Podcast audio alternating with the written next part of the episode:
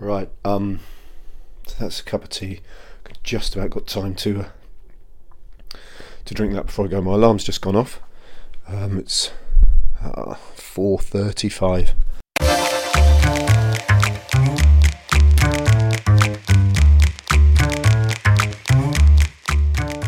I'm staying in an airport hotel in Manchester Airport, and only about four and a half, five hours ago, I was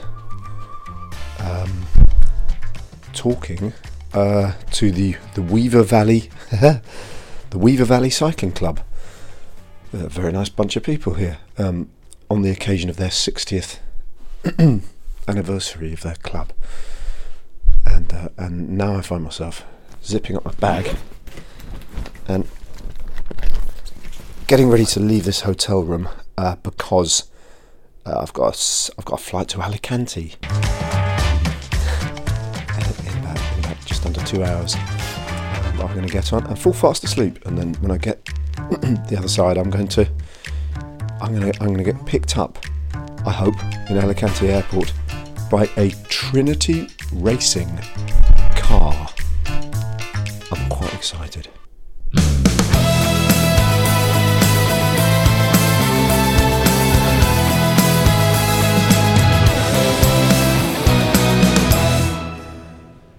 Well, I made it through security um, at Manchester Airport with all its attendant woes and stresses, and I'm now I'm sitting in the corner, very very dark and secluded corner of um, Terminal One here at Manchester Airport. Um, I- I think there's a pizzeria um, whose lights are turned off uh, because it's way too early to even contemplate serving pizza, and um, I should welcome you all to uh, the latest edition of Never Strays Far.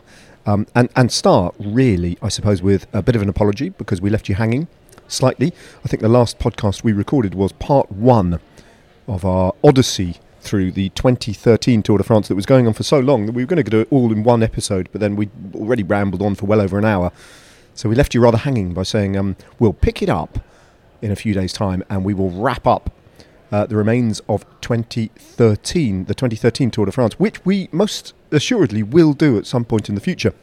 Unfortunately, real life got in the way, and uh, David was unavoidably um, detained with things that he had to get done, and that was a couple of weeks ago. He's still got uh, he's still got a, a week or two out of action before he rejoins us in full.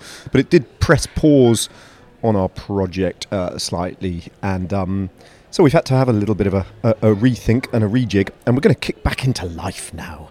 Um, starting with this little travelogue odyssey, and starting with me sitting in the corner of Manchester Airport with a pair of headphones on and a Pret a Manger um, flat white, talking to myself and doing that kind of slightly self-conscious thing that I um, I always imagine radio reporters have to live with all their working lives, where they um, talk to themselves, but not just talk to themselves; they actually talk to themselves out loud, and with the degree of inflection that I'm talking into this microphone.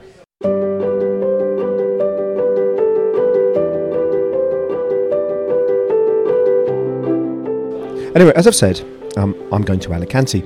As I've said, I'm hoping to be picked up in a Trinity uh, team car by one of the mechanics of Trinity. I'm kind of the guest of Trinity, and the reason for that is Peter Kennaugh is uh, on a training camp at the moment in his role as DS and has invited me out to Calpe. So, I decided to take up Pete's invitation. I'm on my way to Calpe. I'm going to see Pete later on today. I'm going to witness Pete, not as podcast Pete, but as DS Pete, and I'm going to mess with his head. Because I'm bringing my recording equipment as well, I'm going to fuse podcast Pete and DS Pete, and I'm going to see what comes out the other side of that mashup. Uh, it's going to be very interesting, I think. And also, as I understand it, there's a bunch of teams in um, at Calpe at the moment. I think there are some notable Ineos riders. The Valenciana Tour is just coming to an end, I think, today.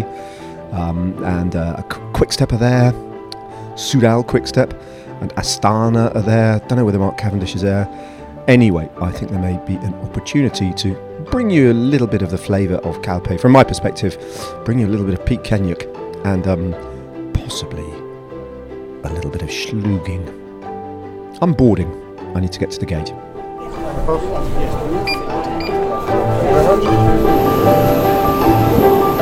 Armrests down, window blinds open, and seatbelt fastened.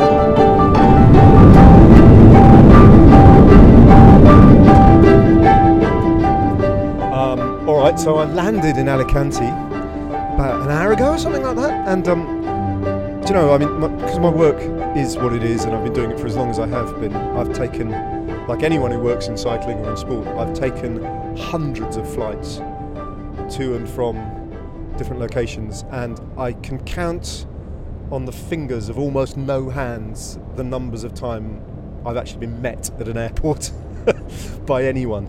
So I have to say, it was a massive thrill and an honour to actually be met at an airport by um, by Charlie, who's driving me at the moment in a in a well, unfortunately, slightly disappointingly, it's a it's a transporter that hasn't got the team's livery on it. I thought that was going to be like the ultimate status, actually being met by a team car with the proper stickers on the side. But nonetheless, um, we're leaving Alicante now. Charlie's one of the mechanics, one of two mechanics.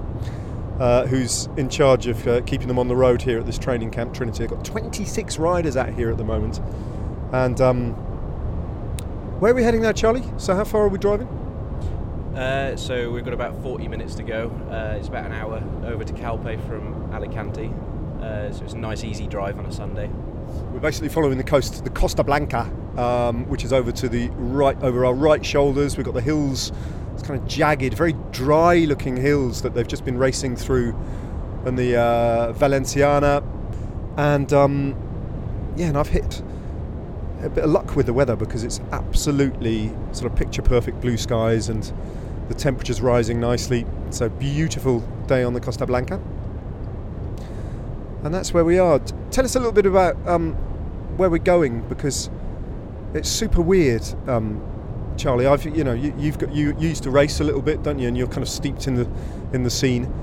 I mean, I've known about Calpe and I've commentated on the Vuelta and seen Calpe from television pictures for years and years and years with its kind of distinctive rocky outcrop and all that sort of thing.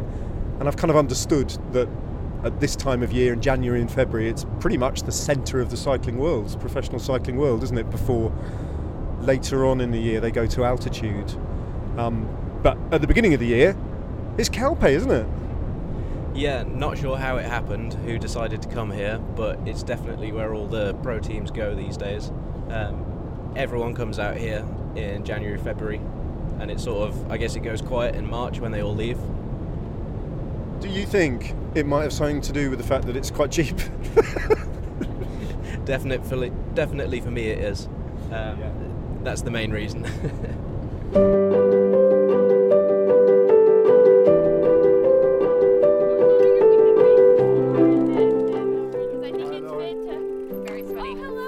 Hi, how are you? I'm all right. So we stopped, Charlie. We dropped off. We stopped. Where we stop? We stopped in the middle of nowhere. Like yeah, La Nucia, uh, La Nucia. up the road from Benidorm, a bit further inland. Yeah. and it's like um, it's a bike park, isn't it? So, Yeah. and here's Fran Miller and here's Lauren. Hello, Who else is Lauren in there? I'm Agler. Nice to meet you. Hi, we've not met before. Lauren's a pro mountain biker. Fran Learned telling me all about you. Oh, really? Mm-hmm. Okay. All we'll good just things. park that there. All good okay, things. okay, we'll just park that there. Um, and how pro are you, Fran? Like Uh, on a scale of one to ten? Lauren about a minus 11. Lauren's Oh. taught me how to do a drop. Yeah, we were practicing. have you done that one there? No, the little, We did the the little, little one, the little Look. one. Okay, that one And there. that one, that really little one, and that little, that little one. Okay, yeah, that's really little. I reckon I could probably do that. I don't know, right. but that one I was just saying, there's no way on God's earth I would drop off that. I mean, just no, way. But we did the little Really? one. Do you need to do that for the Cape? Epic? So the context of all of this is Fran's here yeah. to do your training for the Cape Epic, which Yes. you're going to be doing with David, Yes, I am. and um, that's going to happen. How long have you got before that's? 41 days. That's all right. Yeah, exactly. Yeah, Like and you've done, fif- done a big block of work with Pete and the Isle of Man in the Yeah, pissing rain and the 50 days fog. into my training. So yeah, did a camp with him in the Isle of Man, doing a camp here. And then yeah, 40 more days of work. And yeah, because Pete, Pete sent us a WhatsApp message from your little training camp, your boot camp in the Isle of Man, where he was just sitting on a couch at the end of one long day Yeah. with you, Yeah. broken. Yeah. You actually broke Pete Kennaugh. Well, he broke himself. He, he kept picking routes that he did when he was a pro and being like, this will take three hours. And like five hours later, we were still out there. so, yeah. yeah. Are you confident? Is it going, is it going well? Is it going well? Uh, mm, fitness wise, yes. Technical stuff still freaks me out. Well, just technical stuff super hard. It's like you overthink it and there's a lot to it. And you watch someone like Lauren doing it and you're like, oh my God, it looks so easy. But have, it's you, have you done the Cape Epic, Lauren? Is that- Mm. No, I want to eventually. Yeah. It seems brutal, but it seems really fun. Yeah. Mm-hmm. And is the technical bit important in the Cape Epic? I kind of assumed it was just. Oh, is it? Yeah, Oh, right. really important. Okay. it's pretty technical. He's laughing. You'll probably have to walk. Like I've seen photos of people like walking their bikes up the hill and stuff because it's just so technical and steep. Okay. But That sounds Yeah. old school, like old school Tour de France, Yeah. basically. Yeah. Yeah. All right. So, um, good stuff. What are you doing now then? More of this Yeah. Yeah. More of this for the rest of, for the rest of time. for the rest of time. Sounds great.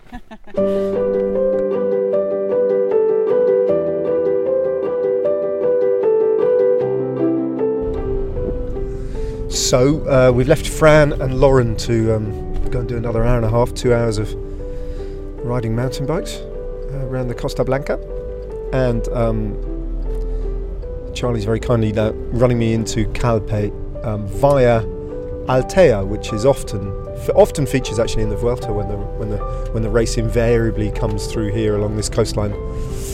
I think just the other day actually the Tour of Valencia passed through Altea, and of the various different resorts down on this coast, Charlie, probably fair to say it's the prettiest, isn't it, of, of the little towns here. Yeah. It is the nicest place to stay around here. Yeah. and it's got the um the the the landmark Catholic church um, with its blue ceramic domes. That's the uh, Virgin of the Console. But it's also got um, a very old Russian Orthodox church. I think it's the oldest Orthodox church in all of Spain. And that's a story, isn't it? So I didn't even know. I mean, I guess I should have known, but I didn't know that the Orthodox Church really was represented at all in the Iberian Peninsula. So that's another little um, another little story. Anyway, so we're not far from Calpe now. Um, we're going to park up at the hotel. I'm going to then I think I might head out and see if I can how far I can get up the rock.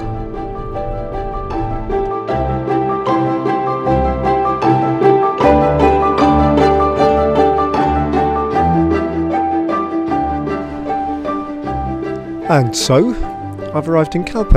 Um, checked into the hotel, the Hotel Diamante, quite close to the, the lake inland, the old salt marshes, residue of that, and uh, that's where a, a, flock of flamingos uh, has recently come back, apparently, to inhabit. They went away for a few years and then mysteriously uh, returned, so that's all very picturesque.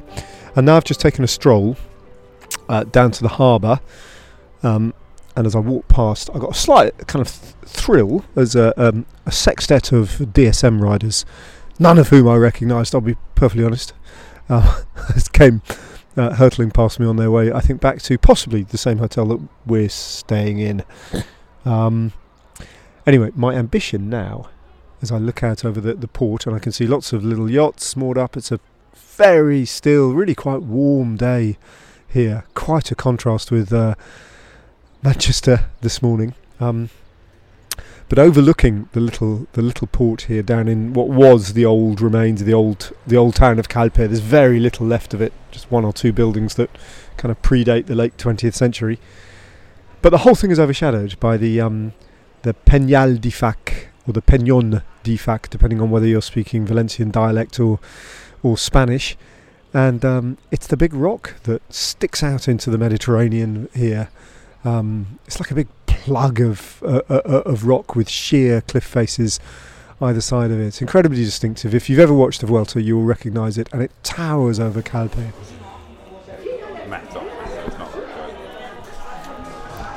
So, I've met up with Pete for the first time today since I landed, and um, I'm just sitting here speaking into a microphone while him and uh, his fellow director sportif John Mould are planning uh, planning the uh, the week's training. Pete's off to Turkey to go to a race fairly soon, the next couple of days, and uh, John stays here with the rest of the team. And they're just looking at the forecast. It's going to be pouring with rain, so they're trying to figure out what to do with the team. with the weather, with how it is, just make the best of, of the situation, and we can judge it out on the road, and then plan the efforts for the, for the final day. Well, that was a few hours ago. That was a few hours ago. We were sitting in a um, what's the name of that place, Pete? It's called I don't know if it's called Bar Tango or just Tango, just Restaurant Tango. Tango. Yeah. It's great. Um, and lovely we staff, lovely people, yeah good food. yeah didn't sample the food. Well, you'd you'd already had one. You're so random with your pizzas. That's the thing. Mm. Because I you spotted me. Actually, that's quite strange, Oh isn't yeah, it? You spotted me. I'd say five weird. minutes before you knew I was there. I had no idea. no, I, had, I had no idea, and I'd sat myself down. I'd walked off the. So, like, I should probably say, I'm going to play you my my my little mini documentary about my entire trip up the rock at the end of this podcast because.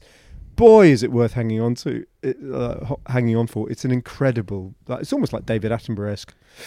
Um, yeah, you don't want to underestimate that that hike to the top of the rock. I don't I know, and I certainly did. yeah, but um, I'd come back off that after a couple of hours, and I'd walk down the main seafront in Calpe, I guess. Yeah, probably. yeah, yeah. yeah, the main beachfront, and I'd stopped because I knew that it was roughly the rough moment when the World Cyclocross Championships were gonna come. Ah, that to an makes end. sense. That's why I'd stopped on that little parapet, and I'd Perch yourself on, I on the perched myself there, and I'd and I'd actually opened up the, the little GCN app, and I'd press play, and actually this is what this is what I heard. I've got a little clip of it. I'll just play it here. The slipstream Van Der Poel's got the front. It looks like Mathieu Van Der Poel is going to take the title. Van Aert tries to come back. Mathieu Van Der Poel. So that was the uh, final of the. Wow, that was close. The cyclocross world championship. I watched the last, ooh, 300 meters or something like that.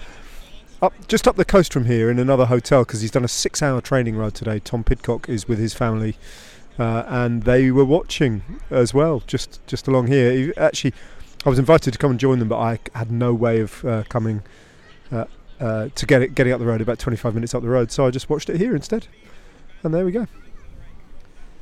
So Mathieu Van Der Poel won the cycle, but let's not let's not dwell on that. Oh, we've- you, we've done enough cyclocross haven't we, in, the, yeah, in the previous parts, but the pilgrimage Camino uh, de Santiago is it yeah, de Compostela? Compostela.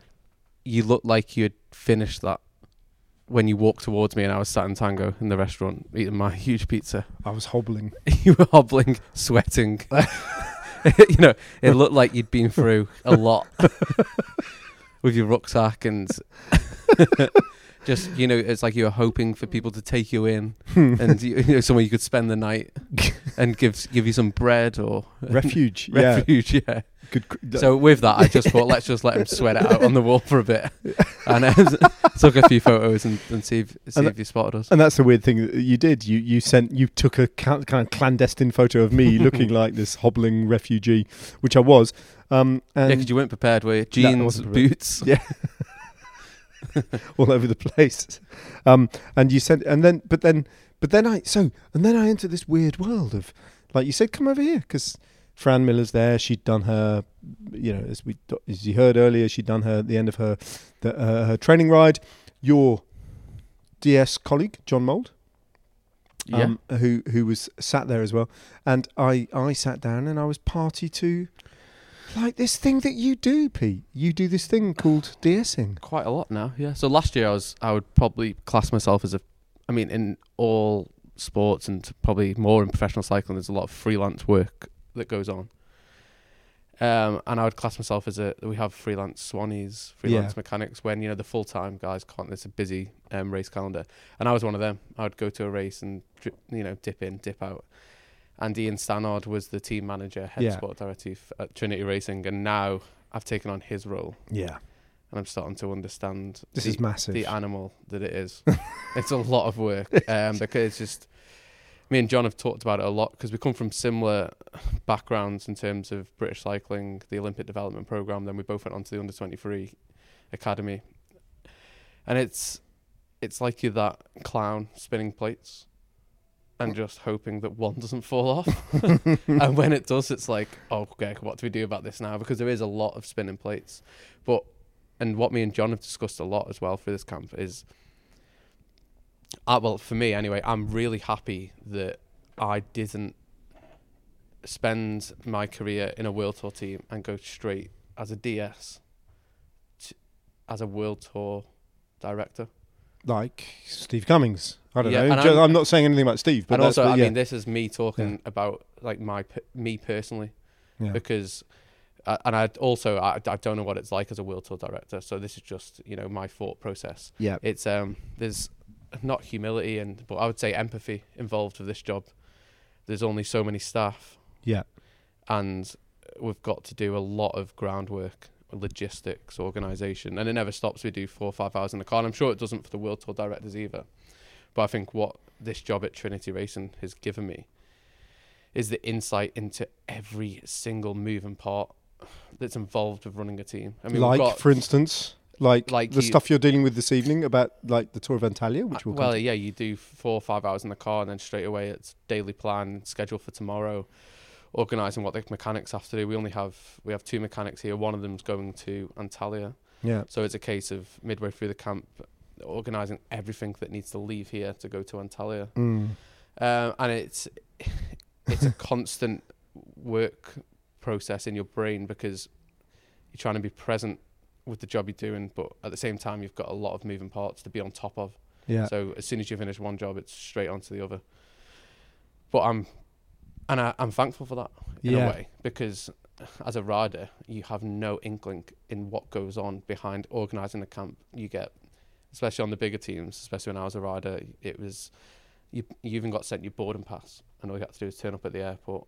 I don't know what it's like on other teams, but now I really understand and have a lot of admiration for the work ethic of all the staff and what goes on behind closed doors in the teams that you just don't see as a bike rider. Yeah. Ah, it's incredible. Yeah. So I mean, for where I'm at in my career as a wherever it may take me and how whatever the, the next five years look like, either way, this is an incredible experience. Yeah. Um, so it's it's hard work, but it's you get a lot back from it as well.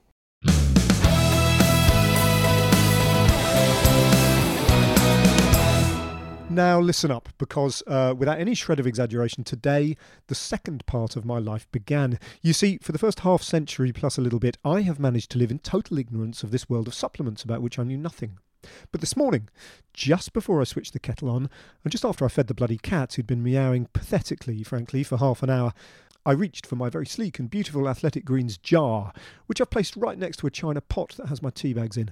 I would start my new regime today, and I was looking forward to it. Now, frankly, unlike David, who's already a month into his AG1 life, and Pete, who's only 17 years old, he's about to start his, and he's frankly still brimming with health, I have no great athletic feats left in mind. I gave up riding long distances some time ago, considering them pointless, though I do ride lots of urban miles simply to get around London, and I run, well, plod, increasingly slowly.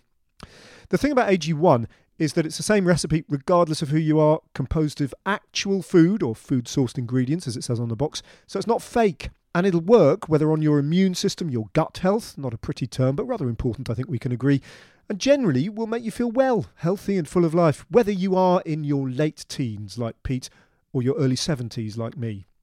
So I measured out my spoonful, added the water, gave it a stir, and gulped it down. It tastes, well, amazing. There's a kind of limey zing thing going on, but with overtones of chocolate and nutmeg. Now, this may not be very scientific, but instantly I felt like I'd done something good to myself. A more scientific analysis follows, but that was my impression on day one.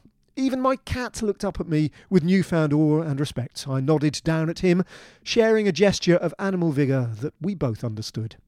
Now, if you want to join me on my new life adventure, then Athletic Greens has a special offer just for our listeners. They're throwing in a free vitamin D supplement and five travel packs with your first purchase. So to join up, just go to athleticgreens.com slash never strays far to apply. We'll put the link in the show notes, uh, assuming that I can figure out how to do that.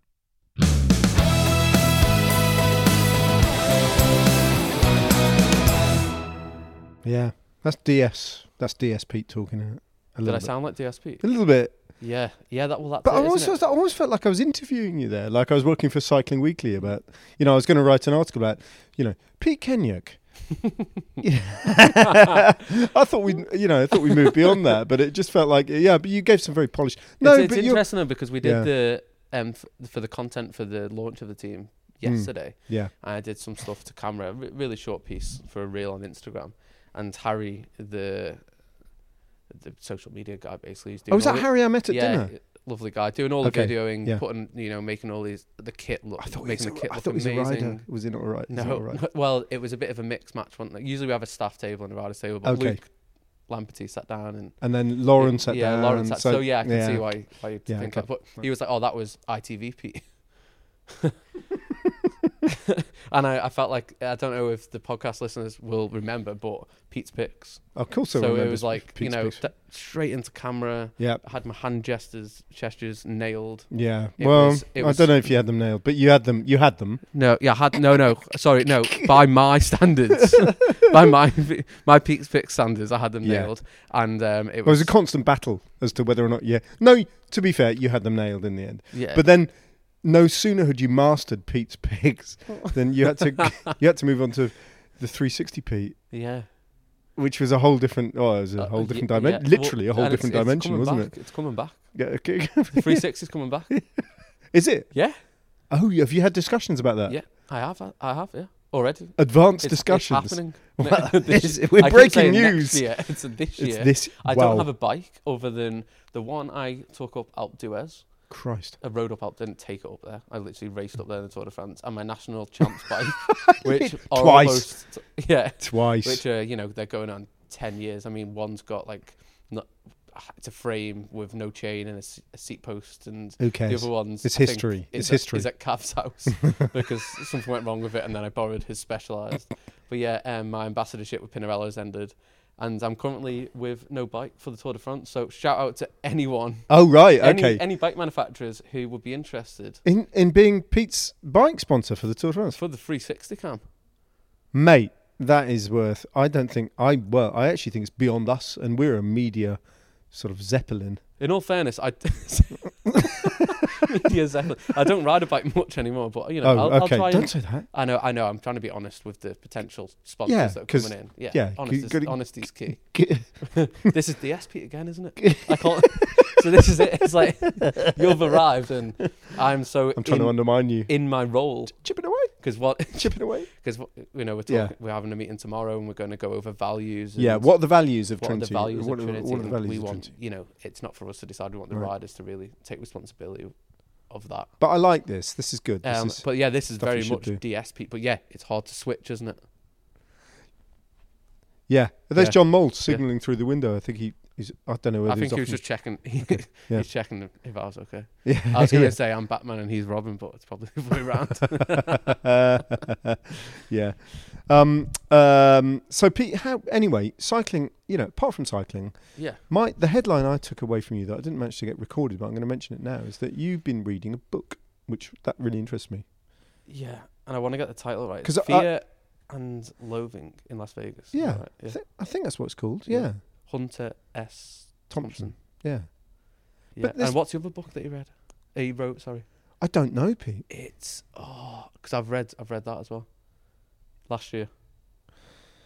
So- Anyway, Describe what this kind of writing is about. What what, what Hunter S. Thompson does. I mean, like, no, no, literally, because I have not read this book. well, I first came across his name when Josh Edmondson on Team Sky way back in the day. Yeah, back in the day. He's had his own battles post career. Yep. I think it's fair to say, which are, you know a lot of riders go through and struggle with. Um, but he uh, randomly on one training camp showed me his suicide note. Crikey. Have you ever read that? No, It's put, it's out there. I think. I mean, Mm. uh, unless I'm remembering this wrong, no.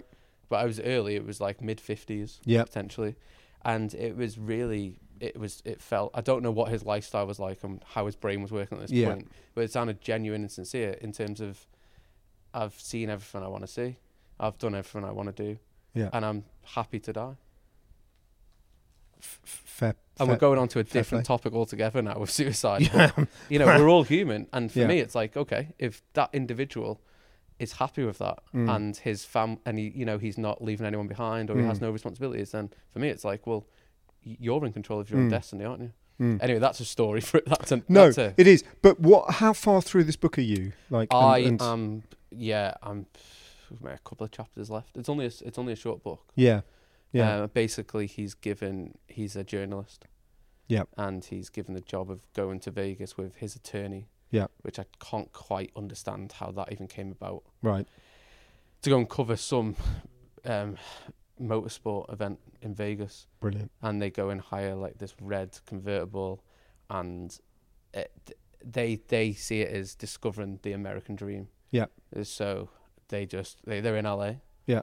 And they fill their car full of every drug that I have never even heard of. I was reading it and googling what, what and also bear in mind I think it's set in the nineteen Si- sixties or 50s, fifties. late 50s, So early it's- 60s. I don't. Yeah, I mean, a lot of the stuff I just had no. It's quite a long time ago. It's a long seven- time ago. 70 years I mean, ago, I mean, in so, one yeah. chapter, he drops his attorney off at the the aeroplane steps. Yeah. for instance, you know.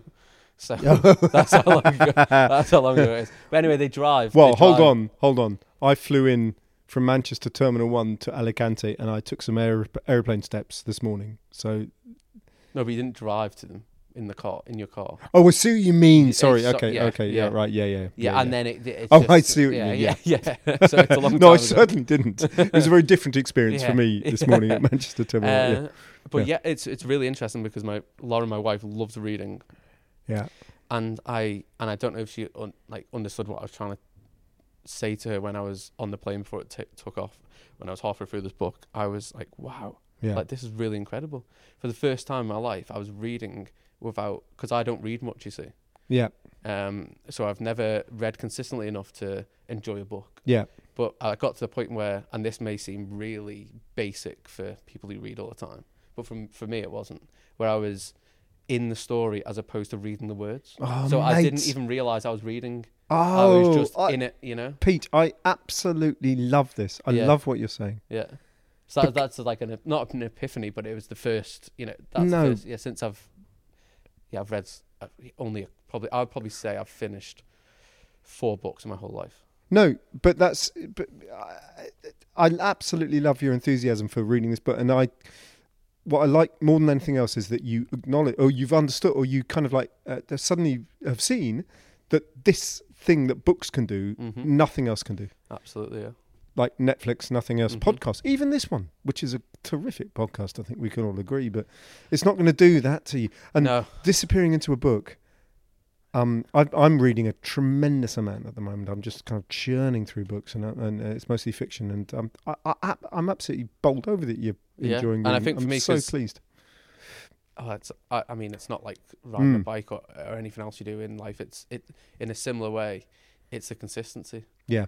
And then it becomes easy. But Uh, for me, uh, the, it, does require what- practice, what Pete. it's not. Was it does I require. never got to that point. So it does require practice. it literally does, and a bit of dedication. Yeah.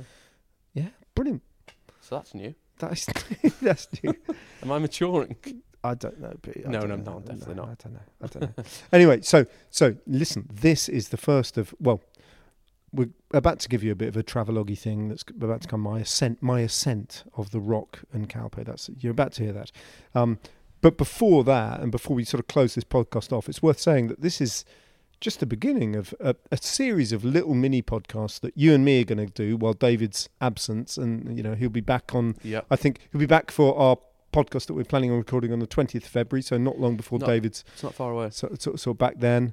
Um, but in the meantime, you and me are holding the fort, and um, I'm gonna be, I'm just gonna trailing around as your useless shadow with a microphone, and I'm Not so coming. useless, come on. now. I'm coming up. Well, you have to say, but um, I'm coming over to Antalya. And this is. I'm excited for this. This is so good. I'm excited because I'm excited. you're King Sluger. and also, you. I hope to schlug a bit in Calpe. No schluging. It's been well. Actually, having said that, I've just had dinner with Pat McQuaid and Nico Roche. yeah, but you didn't slug. No, because I You can't. you can't schlug No, them, can yeah. you? Really? But I mean, Antalya. Yeah. This is going to be prime territory for slugging because you're going to do the first day in the team call. Yeah. So it's going to be immense. I, I, It's going to be immense. I, I'm, and this is why I'm excited because I can't wait to see. It's going to be like your first day Yeah. on a new I've job never that been- you've wanted your whole life. I've or- never been in a team car on a bike race ever. No. This is just it's Yeah. going to be. and I'm and, and the best huge. part is I'm going to be driving it. Are you driving? Yeah, yeah. Oh my god. Yeah. Where am I going? Which seat am I going to be? I'm Front, gonna be. pa- front right. What passenger seat in the front? In the front of the car? Mm-hmm. You sure? Yeah, yeah. I've Yeah, got 'cause the permission. for mechanic that? goes in the back because he has all his. Who would normally be in the front seat? Who, who Uh, have bumped uh, out? well, uh, if it's a big race and you have two directors, you have one driving and the other. Antalya is a big race, Pete. No, sorry, I mean for the bigger teams. Okay. Um, well, in all fairness, we do have Nico Roche, Roche there this, this Yeah, uh, yeah. in Antalya. Yeah, put him in the back. I I mean, it's not.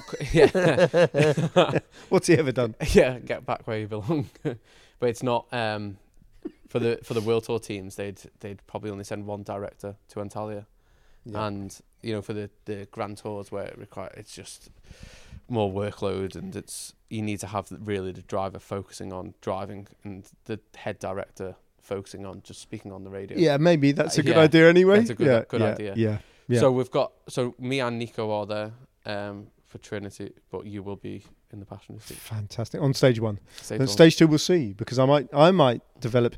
I don't know. I'm not like I need to be impartial. Mhm. I'm not all about Trinity. Yeah. I mean, I love Trin- I love Trinity. I like, but I, you know, I might develop a real affection for Bingoal sauce Pauwels. What are you going to do with that?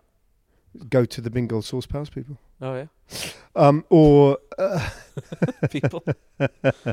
or I might um, honor Demars Racing. You know that. Mm. Yeah. yeah. I'll do now.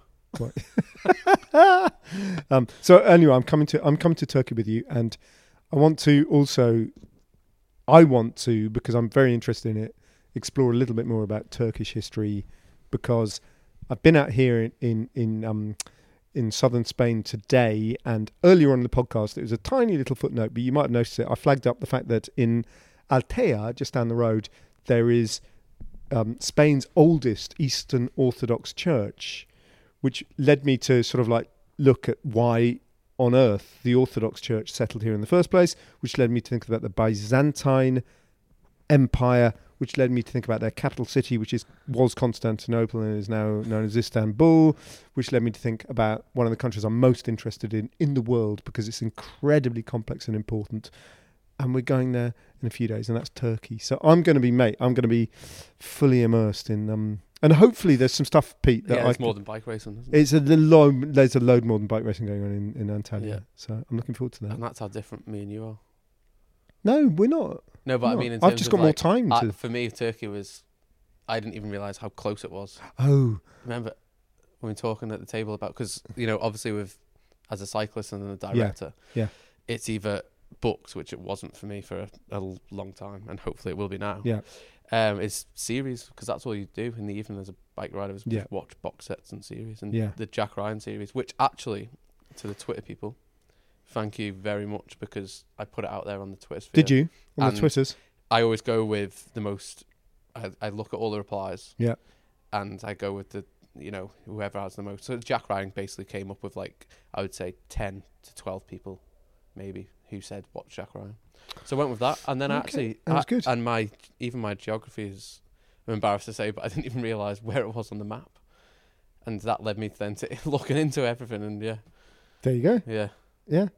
So it's not just a bike race, is it? it's never Which just is what you were getting at with Luke, getting onto with Luke Lamperti. Luke. Lamperti. Yeah, What was I saying to Luke? I you were saying remember. you know you might not realize it now, but Yeah, as a rider and you go to these different countries, but Luke knows. Luke's so Luke's this young American kid. No, he's not that young anymore. Is he twenty? But with with that, Ned, but- I'll just say yeah. that's probably I don't know eighty percent of the British population just consider Turkey as a, a all inclusive holiday destination. Yeah, Is, is what I'm getting at. yeah, And even riders and when you go and do these races, you just fly in, stay in the hotel and fly out. yeah. But Luke was he's quite switched on, isn't he? Very For his age as very well. switched it's really on. impressive. very switched It's on. like it is have it's like having a helping hand yeah, as a director yeah, um, because I he's bet. so mature yeah. and he's got he has How got old eyes is Luke. Lamperti, by the way? He's second year under twenty three, no third year under twenty three this year. Um, so that'll make him. He's twenty, but his birthday is the last day of the year. Oh, So that's- twenty one. Oh no, I'm sorry. That's ridiculous. How mature he is. Yeah, yeah. Uh, yeah, I'm embarrassed to think of 20 year old me. I'm embarrassed. Uh, to think of thirty three year old me, I'm slightly embarrassed. yeah, impressive, impressive. Um, so let me leave you, Pete. I'll see you in Turkey, right? in a couple You of will. days. Yeah. Um, and I'm going to leave you, dear podcast listeners, with um, with my my attempt. Well, no, successful attempt. It wasn't an attempt. It was a, it was it was literally an assault on the rock in Calpe and how it came about. And this this is this is my journey up there.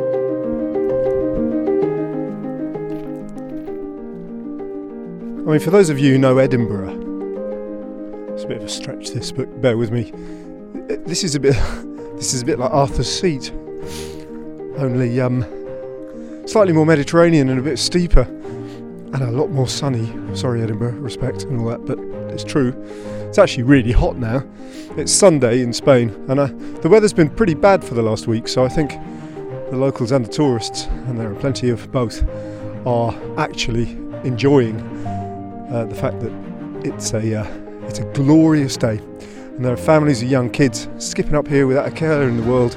People running up it, for heaven's sake, and me uh, lugging my podcast equipment up it. But enjoying the views. I've just stopped to look out towards the east. And uh, if you look at where Calpe is situated on the coast on a map, you'll see that from this rocky promontory looking out towards the east, you can just see uninterrupted Mediterranean for miles and miles and miles.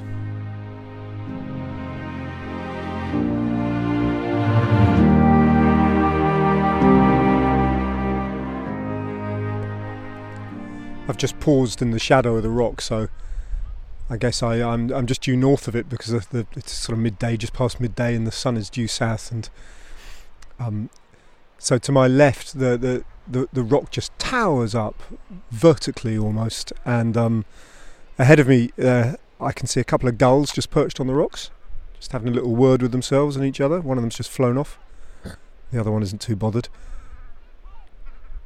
And below me, what, a couple of, couple of hundred feet below me, um, the waves, such as there are really, but it's such a still day, are just lapping on this rocky, pebbly beach far, far below me, and the water is that kind of shade of Mediterranean turquoise um, that you have to be reminded of if you come from the British Isles, because uh, I mean, I guess. I guess I don't know my own geography well enough, but I guess if you go up to, I've always been led to believe the far north of. I thought I was going to get dive bombed there. Um, uh, the, the Hebrides in the far north of Scotland, you get waters of this colour. I think. I'm just not familiar with them. It's that kind of extraordinarily bright, beautiful Mediterranean, uh, and and I don't know. It's incredibly tempting just to be when you look at a view like this, and I'm all on my own, apart from these gulls, which I've got my eye on, by the way, because I don't trust them. When you're all on your own, faced with a view like this, it's actually quite um, tempting to get lulled into a false sense of security about uh, the amount of planet we've got left unspoiled and the condition it's in, because it just looks intensely beautiful and as if nothing has ever gone wrong. Anyway, onwards and upwards. I think I'm only about a quarter of the way up.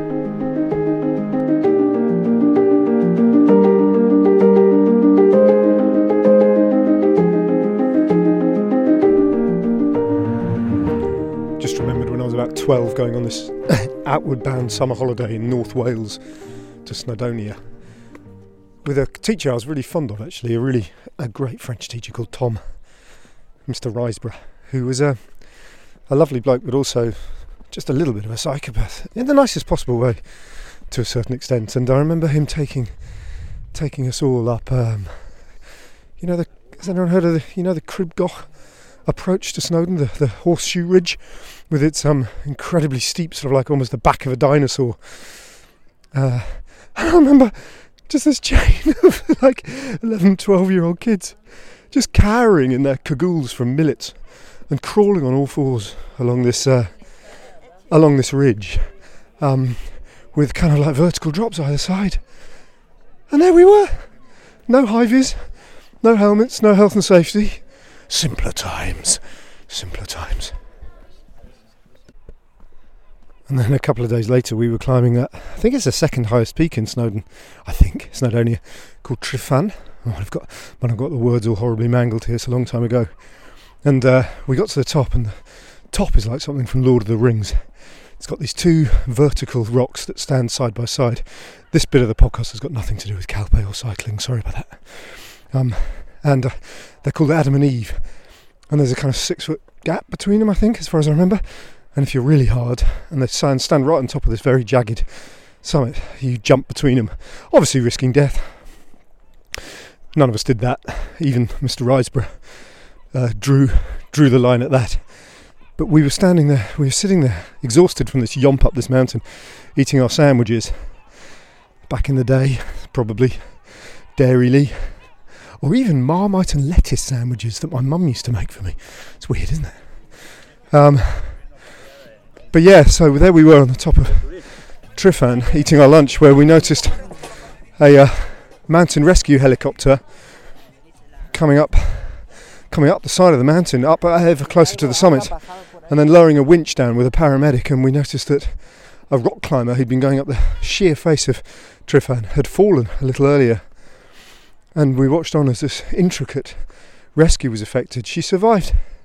She survived as far as I remember, but she'd fallen a hundred feet and broken her back. And uh, like I say, I was only 11 or 12 and it, it was on the news at 10 that night.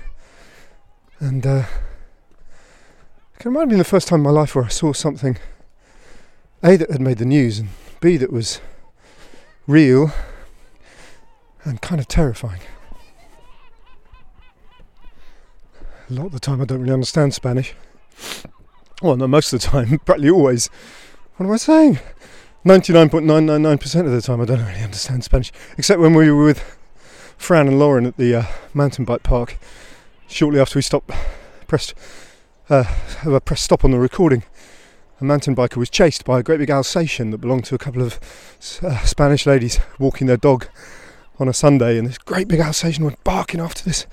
And it was one of those situations where even I could understand that the old ladies to whom the Alsatian belonged were blaming the mountain biker for agitating their dog. He's only playing. That I could kind of get the gist of that, what she was saying. Um, but no, it's a frustration of mine. You know, I speak my German's my German's well not as fluent as it was, but still pretty fluent, and my French is okay. Um, and I can get a few words of Italian out, but very jealous of my many colleagues. Rob Hatch, who has a wonderful mastery of Spanish. Matt Rendell, similarly, from his experiences in Spain and in South America.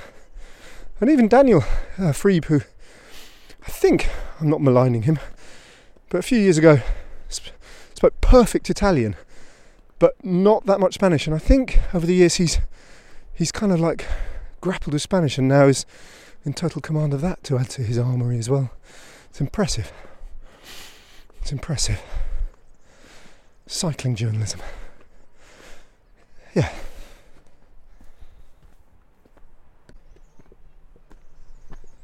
And the demise of, of modern languages in, in, in the British uh, education system is just profoundly depressing, isn't it? I,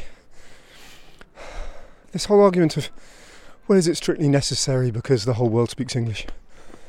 It's only valid to a certain point. What the point it misses is that it really doesn't matter as far as I'm concerned, it doesn't matter which language you acquire as a second language, but most of the population of the world is bilingual or even trilingual. And we're not. Um, I think the process of acquiring a second language, regardless of how, in inverted commas, useful it is, is fundamental to our interaction with our fellow travellers and the way we perceive otherness. Uh, sorry, this is getting quite deep, isn't it? But I'm about three quarters of the way up now. But you know what I mean, don't you? It's, and we just say we just think to ourselves, well, no, we don't need that. We don't need that. Simultaneously, in taking that decision as a country, which we have by and large, they wouldn't admit it, but we have. It's withering on a vine. Simultaneously with that, we're just denying our young people life experiences which enrich the lives of so many others across the world.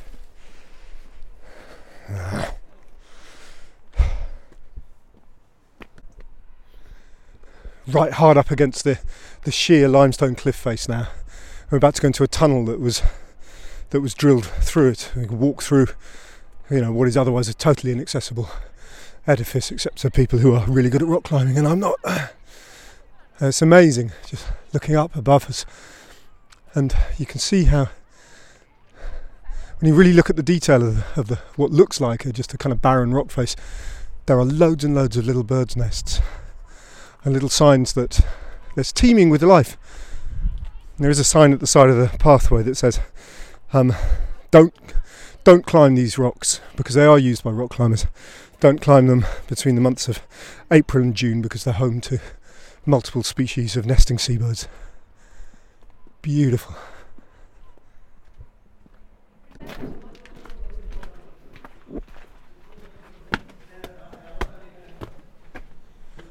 Heading into the tunnel now. It's very narrow, quite steep, and very dark.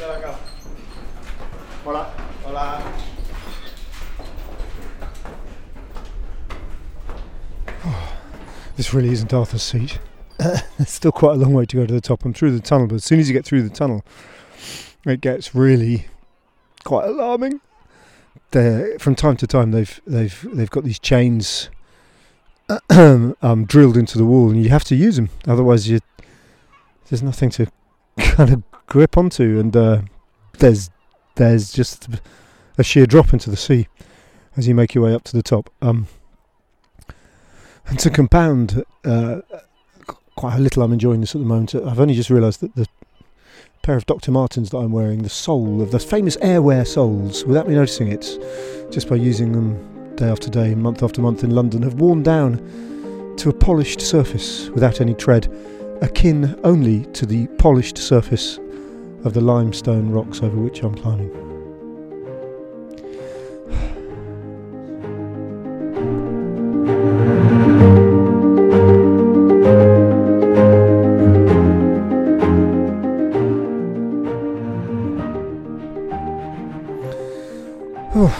Here I am. Was it 330 metres above sea level? Uh, that's much harder than I thought it was going to be. Arthur's seat. Oh, it's definitely worth it though. All the while we've been climbing on the kind of like um, northern and eastern side of the rock, and only in the last 20 metres or so, very steeply towards the top, do you climb climb to a point where you can actually see due west and south. So west along the coast towards Benidorm, which I can just see the tower blocks in the distance, and the series of headlands that roll off these uh, mountains into the, the Mediterranean, jagged and quite barren, but obviously also heavily built up um, with all the the resort here. It's just it's incredible, incredible view, and at times absolutely terrifying.